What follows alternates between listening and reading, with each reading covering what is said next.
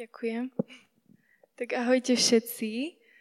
Som rada, že tu môžem stať pred vami dnes a približiť vám trošku viac tú tretiu kapitolu Efezanom. A to konkrétne 16. verš.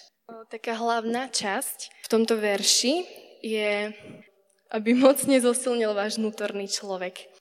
Vlastne minule sme mohli počuť niečo o tom, čo nám hovorila Dianka, o tom, že všetko začína na kolenách a že vlastne taká odvážna a sebevedomá modlitba začína na kolenách. A dnes sa presúvame na nášho vnútorného človeka. V nedeľu v čítaní sme mohli počuť o tom, ako bol Ježiš na púšti a ako sa tam 40 dní postil a bol pokúšaný počas tohto obdobia. Čiže aj sám pán Ježiš sa postil dokonca 40 dní a počas tohto obdobia musel podľa mňa brutálne ako keby musel byť ubraný toľko sily, lebo vlastne ani nič nejedol. A, a aj tak, napriek tomu všetkému, on vychádza z tejto púšte posilnený. A že jeho vnútorný duch, je, vnútorný človek je posilnený. Čiže aj v tomto období postu to nemusí znamenať niečo, že my sa teraz ideme vyhľadovať a ideme schudnúť, lebo nejeme sladkosti alebo neviem čo. Ale že vlastne aj tento pôst nás môže posilniť. Že môže posilniť nášho vnútorného človeka. A čo je to ten vnútorný človek? Vnútorný človek je naše vnútro a niečo, čo nevidí nik iný, len Boh. Len Boh môže povedať to, čo my si tam nosíme, čo si myslíme o sebe, o ostatných, ako zmyšľame o tomto svete, čo si naozaj v sebe nosíme, o tie skutky všetky, ktoré nevidí nik iný, len on. Že to je vlastne ten náš vnútorný človek. A vlastne to je jediné, o čo Bohu ide. O to, čo my si nosíme vo svojom vnútri.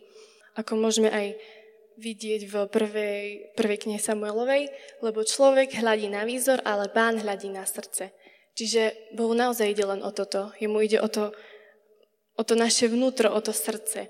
A v Svetom písme je jedno také riadne super prísľubenie, že blahoslavení čistého srdca, lebo oni uvidia Boha. Čiže to je vlastne odpoveď na našu otázku, aké má byť naše srdce, aby sme mohli vidieť Boha. Má byť čisté. Čisté srdce. Ja som si asi dlho myslela, že čisté srdce je len taká nejaká morálna čistota, ale čisté srdce v skutočnosti znamená byť celistvý a mať integritu. To je to, ako by sme to mohli v dnešnom svete nazvať. A to je to, o čom by som vám chcela viac aj dnes povedať. Celistvosť a integrita. Uh, integrita je také zaujímavé slovičko, ktorého význam je celý, alebo inte, in, pochádza to sú slova integras, alebo integer, celé čísla. Ako asi vieme, celé čísla to je to sú nejaké čísla, ktoré vlastne nie sú vôbec rozvetvené, alebo nie sú to žiadne racionálne a neviem aké čísla, že sú to proste celé čísla v celku. A ešte inak by som vysvetlila uh, túto celistvosť na tomto obrázku. Tento obrázok, to je prosím pekne koláč. A my si často myslíme, že náš život je koláč. Že my si chceme tak zaškatulkovať alebo odkrojiť taký kúsok, že jeden kúsok pre rodinu, jeden kúsok pre našu prácu, našu školu, pre naše túžby, pre nejaké tajomstva, ktoré nikomu nehovoríme, ale celistvosť alebo integrita v skutočnosti znamená tú polevu, ktorá je na tom koláči. A to je to, že tá poleva, ona je na každom tom jednom kúsku rovnaká, že ona má rovnakú konzistenciu, rovnakú hrúbku, na každom tom jednom kúsku uh, ju má vlastne takú istú.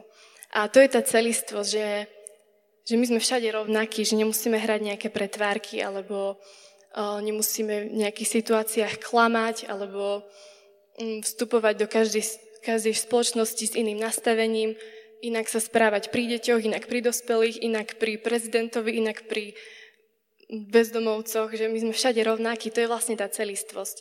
A raz sa pýtali jedného podnikateľa, že čo sa zmenilo v jeho živote, keď vlastne získal túto integritu alebo celistvosť. A on odpovedal, že už nemusí zdvíhať telefón mm, zo strachu, že nevie, čo má povedať, lebo to, čo on dovtedy robil, bolo, že pre každého jedného zákazníka alebo nejakého spolupracovníka, mal pripravenú inú lož, ktorú mu predkladal.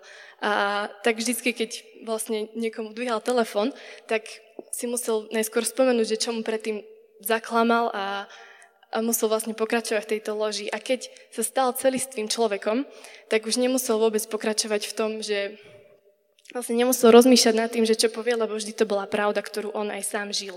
A to je táto celistvosť. Ďalší taký aspekt toho, čo to znamená byť celistvým človekom, je autentickosť. A to je vlastne to, že, že my sme sami sebou, nech sa deje čokoľvek. A že my vlastne vstupujeme do všetkých tých situácií ako my a nie ako niekto iný.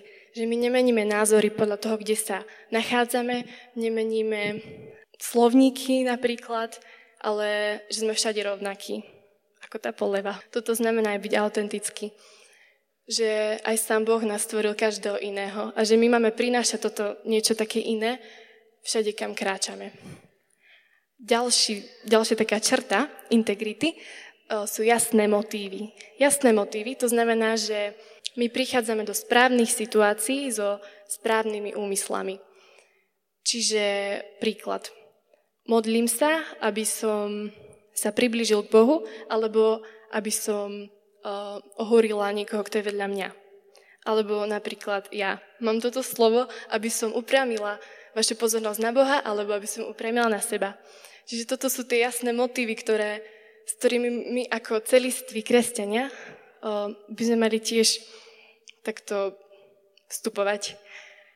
A aj v druhom liste Korintianom sa píše, že zriekli sme sa skrytých nehanebností, nepočítame si chytrácky, neprekrúcame Božie slovo a tak ďalej. Čiže aj v písme sa presne píše o tom, že, že my nevchádzame do všetkého s nejakým vedľajším úmyslom, ale že, že naše úmysly sú čisté a jasné. Mm. Áno, takže odpoveď na otázku. Čo to znamená byť celistvým je vlastne to, kým sme v skrytosti. Keď nás nikto nevidí, a len Boh. To, to naše vnútro, ten vnútorný človek. A aj vlastne toto pôstne obdobie je takým skvelým obdobím na to, aby sme budovali nášho vnútorného človeka, aby sme ho posilňovali a približovali sa k Božej vôli. V Matúšovom evaníliu sa píše takáto skvelá vec že bol si verný nad, málno, nad málom, ustanovím ťa nad mnohým. To je vlastne to, čo znamená byť celistvým. Že my sme verní aj v tom malom. Že to je vlastne to najťažšie, čo je. Že, o, lebo keď napríklad máme na starosti niečo veľké, tak to automaticky všetci vidia. Že je nám to ako keby tak ľahšie. Ale hlavne tie malé veci, ktoré nik nevidí, sa nám robia najťažšie že niečo, za čo nás nikto nepotľapka po pleci a povie, áno, správne, dobrý a verný sluha. A, a na toto postné obdobie som si pripravila také nejaké tri výzvy, lebo určite všetci máme radi výzvy. A samozrejme o tom nie je post, ale niekomu to môže pomôcť. Mne napríklad veľmi, keď som si to pripravovala toto slovo, tak som si úplne uvedomila, že naozaj, že tie najmenšie veci, ako napríklad prvá je dodržiavanie sľubov. Taká zaujímavosť, že mm, zranenie číslo jedna u malých detí je nedodržaný sľub ich rodičov. Celkom pravdivé, podľa mňa sa v tom veľa ľudí nájde, že naozaj nedodržaný sľub prináša taký bolesť alebo smútok. A my by sme mali byť tými ľuďmi, ktorých reč je áno, áno, alebo nie, nie. Že keď napríklad vieme, že nedokážeme dodržať nejaký slub, tak sa nemusíme báť povedať nie. Radšej ako keby sme mali niekoho zraniť. Čiže aj toto je taká jedna vec, čo robí celistvý človek. Ďalšia vec je odmietanie ohovárania. My si častokrát myslíme, že keď s niekým niekoho ohovárame, tak sme super kamoši, ktorí sa majú o čom rozprávať a že nás to zbližuje a posilňuje to náš vzťah, že máme niečo spoločné, ale v skutočnosti ten človek, s ktorým ohovárame, si potom začne myslieť, že OK, tak ohováral so mnou, o čo viac potom bude ohovárať mňa pred niekým iným. Že vlastne v skutočnosti ohováranie vôbec nebuduje náš vzťah alebo vzájomnú dôveru, ale že nás to oddeluje vzájomne a, a prináša to taký nepokoj do vecí. Príslovi sa píše, lživé pery zak- zakrývajú nenávisť, kto šíri klebety je hlupák. Čiže aj samé písmo hovorí, kto šíri klebety je hlupák. To zdrsné. A, áno, tretia vec je excelencia. Neslúžte iba na oko ako tí, čo sa chcú páčiť ľuďom, ale ako Kristovi služobníci, ktorí z tej duše plnia Božiu vôľu. Že my ako Boží ľud by sme mali vstupovať do veci s tým, že ich budeme robiť čo najlepšie. Že napríklad aj v práci nemáme hneď, keď odíde šéf, prepnúť do toho, že nevidí náš šéf, teraz si vytiahne mobil, alebo teraz idem prokrastinovať, alebo neviem čo, že my by sme všetko mali robiť na 100% ako Boží služobníci, lebo náš jediný šéf je Boh a on vidí a on vidí skrytosti a on chce budovať to vnútro, ktoré, tú celistvosť, ktorá je v skrytosti. Áno, takže ešte takú vec by som chcela povedať, že to vôbec neznamená, že teraz máme byť dokonalí alebo takí perfekcionisti, že to vôbec nie. Ale to sa vlastne ani nedá. Len my máme ako keby prichádzať do všetkého s tým, že to ideme robiť čo najlepšie, čo je v našich silách to je to, do čoho aj vás tak všetkých pozývam cez toto pôstne obdobie, že nastaviť sa na to, že, že ja idem odviesť túto prácu dobre, aby v prvom rade môj Boh, ktorý je na nebesiach, toto videl. Aby on bol na mňa hrdý, že nepotrebujem, aby mi niekto tu na zemi tlieskal. Ja budem mať za toto väčšinu odmenu, ktorá je v nebi. Mm, drahý otec, ja ti veľmi ďakujem za každého jedného z nás, za srdce každého jedného z nás, ktorí sme dnes tu ktorí prichádzame pre Teba a vyznávame, že sme slabí, často padáme a uvedomujeme si, že, že to nie je ľahké robiť veci dobre, že to nie je ľahké milovať každého tak, ako Ty, ako Ty si miloval. Že to vôbec nie je ľahké. A tak my sa tak zdávame pre Tebou a dávame Ti dnes všetko. Že my sa zriekame každého ohovárania, Zriekame sa všetkého, čo sme zle povedali na, na kohokoľvek. Že my už toto nechceme robiť. My chceme čistý stať pre Tebou. A prosíme ťa dnes, aby si očisťoval naše vnútro, aby si posilňoval nášho vnútorného človeka. Aby keď raz prídeme pre Teba, tak by si povedal, že správne dobrý a verný sluha.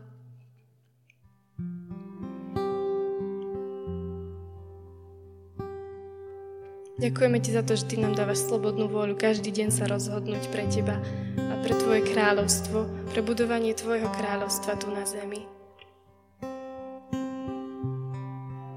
Tak my sa chceme každý deň viac a viac približovať Tebe a tomu, čo Ty si pre nás pripravil. Každému dobrému skutku, skutku ktorý si Ty už dávno pre nás pripravil.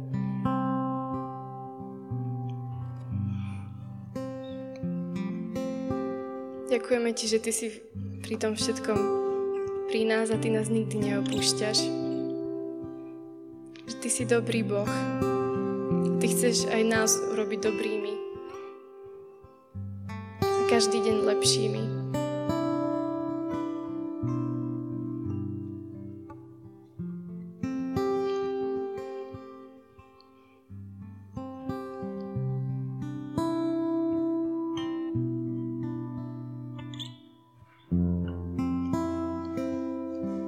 Prosím ťa, aby sme nikdy nestracali Teba spred očí. Aby sme pri čomkoľvek, čo robíme, nezabudali na to, že to robíme pre Teba. Aby sme nemysleli na to, čo z toho budeme mať my, ale aby sme mysleli jedine na to, že to bude budovať niečo, čo si praješ len Ty.